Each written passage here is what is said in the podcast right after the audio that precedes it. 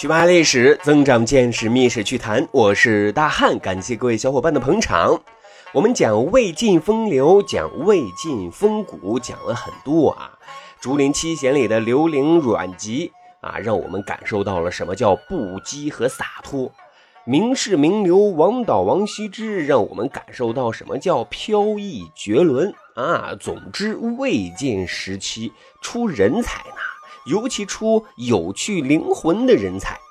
谢安绝对算是魏晋时期出类拔萃的大人才啊！特别是关于谢安的风流八卦，现如今啊，也是很多人的谈资啊。说谢安呢是风流的官二代。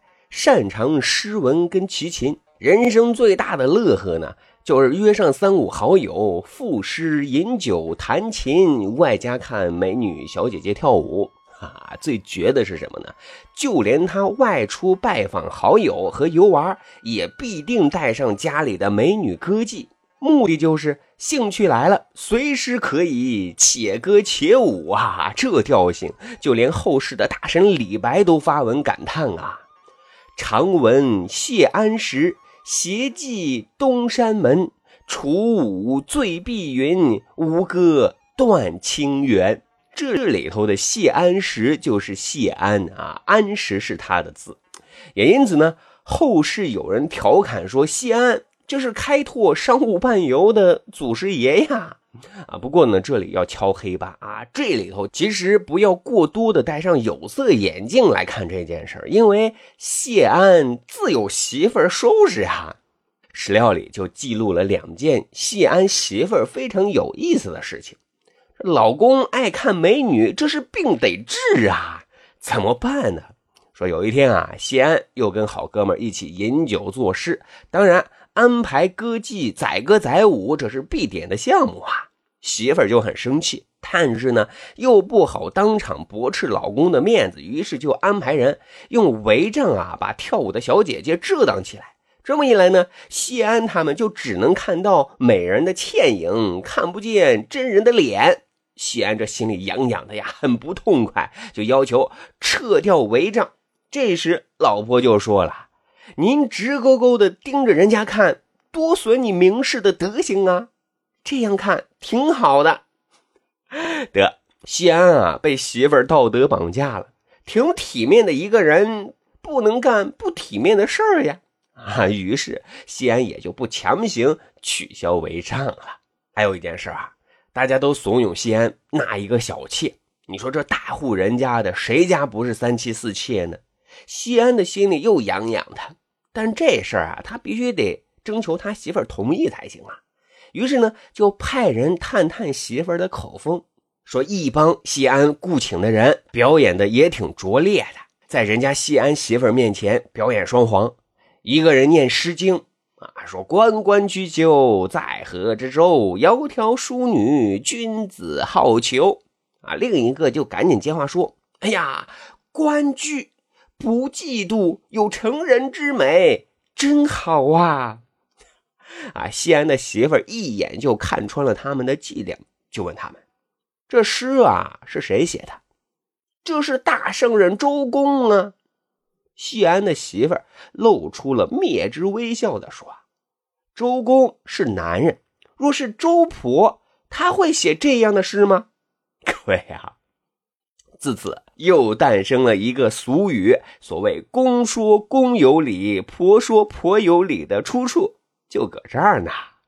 总之呢，西安看似很花呀，但也许这只是文人的随性灵魂。而他一生的贞操，从未越雷池半步，也从未纳妾。原配媳妇是他一生的挚爱呀。这四十岁之前的西安啊，一直都是跟媳妇儿隐没在山林之中，赋诗游乐。但越是隐没，声名却更是远播啊！当时的舆论很有意思，普世认为，往往隐居山林的那都是大神啊，所以社会就流传出“安时不出，如天下苍生何”啊，就是说谢安不出山，这天下的老百姓怎么才能过上好日子呀？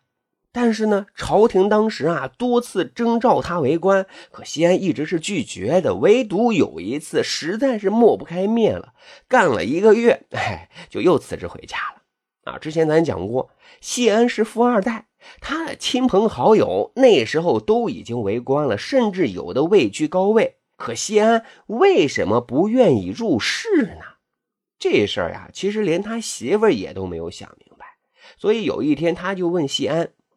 老公啊，您不眼红吗？西安这个时候神秘兮兮的说：“在所难免。”所以很快，西安就接受了大将军桓温的橄榄枝，做了他的司马，正式登入东晋的政治舞台。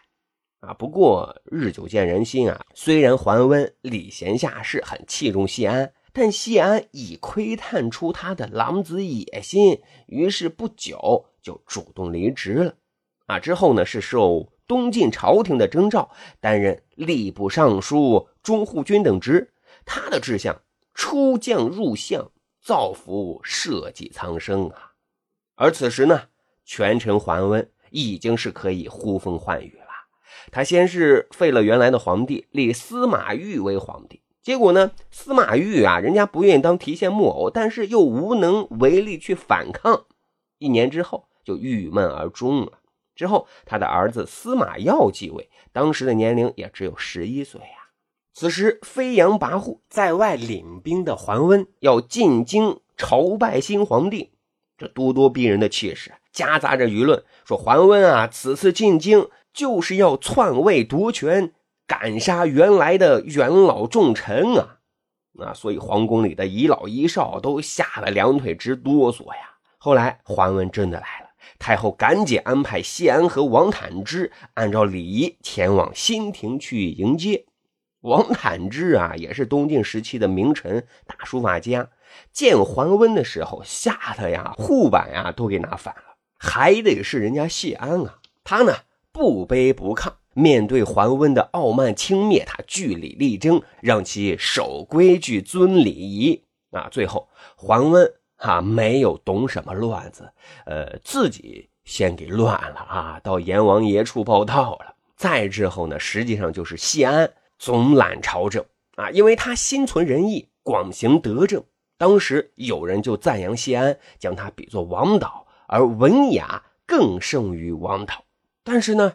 真正让谢安啊功成名就的，则是他指挥与前秦的苻坚打的那场非常著名的淝水之战。那时候的苻坚啊气势正盛，他统一了北方，现在打算一鼓作气拿下南方的东晋政权，实现大一统。